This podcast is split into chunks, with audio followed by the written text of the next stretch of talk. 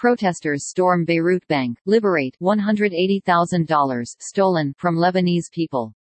In a Facebook post, the Banan Charity Association said it had recovered some $180,000, which it claimed the bank had looted from poor people. Lebanese Swiss bank in Beirut was stormed by dozens of angry protesters who demanded access to tens of thousands of dollars eluded from the people of Lebanon. Footage from the Lebanese capital's Hamra neighborhood on Monday purportedly showed people attacking the bank staff and throwing bank documents from the building's windows.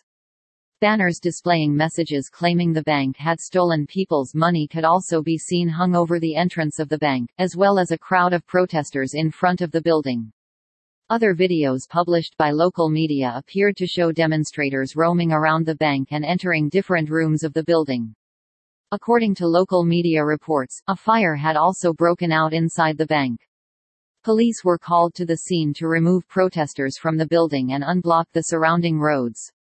The Lebanese Swiss bank said that self-described NGO the Banan Charity Association had occupied its Hamra branch. The organization also claimed responsibility for Monday's events.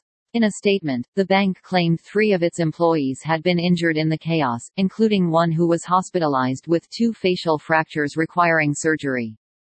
About a hundred men belonging to the Banan Charity Association occupied the building of the general administration of our bank, assaulting our employees, the bank's statement read. The bank also said that the branch managers had been threatened with violence unless they transferred funds abroad.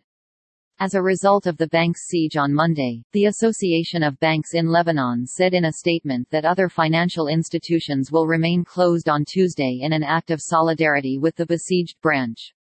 In a Facebook post, the Banan Charity Association said it had recovered some $180,000, which it claimed the bank had eluded from poor people.